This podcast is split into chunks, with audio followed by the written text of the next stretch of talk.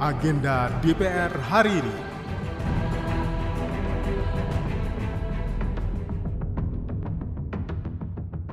Halo, apa kabar? Saya Tiara Mustika, kembali mengajak Anda mencermati agenda kerja Wakil Rakyat hari ini, Rabu 12 April 2023. Agenda pertama hari ini, Komisi 2 akan melaksanakan rapat dengar pendapat dengan Ketua Komisi Pemilihan Umum atau KPU, Ketua Badan Pengawas Pemilihan Umum atau Bawaslu, Ketua Dewan Kehormatan Penyelenggara Pemilu atau DKPP, serta Direktur Jenderal Politik dan Pemerintahan Umum Kemendagri untuk membahas dua rancangan peraturan KPU tentang pencalonan anggota DPR, DPRD Provinsi, dan Kabupaten Kota, serta aturan pencalonan perseorangan anggota DPD RI.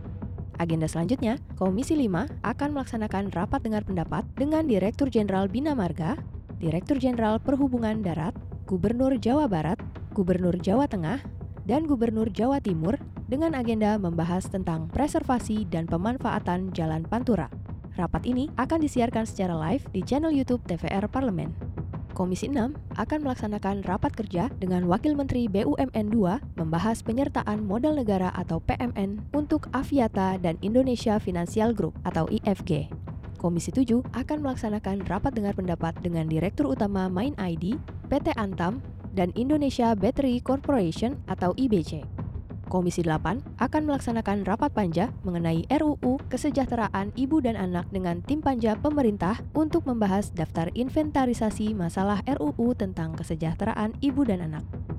Komisi 10 akan melaksanakan rapat kerja dengan Mendikbudristek RI untuk membahas pergeseran anggaran. Masih di jam 10, Komisi 9 akan melaksanakan rapat panja tentang RUU Kesehatan. Kegiatan rapat ini dibagi menjadi dua sesi dan akan dilanjutkan pada jam 2 siang nanti.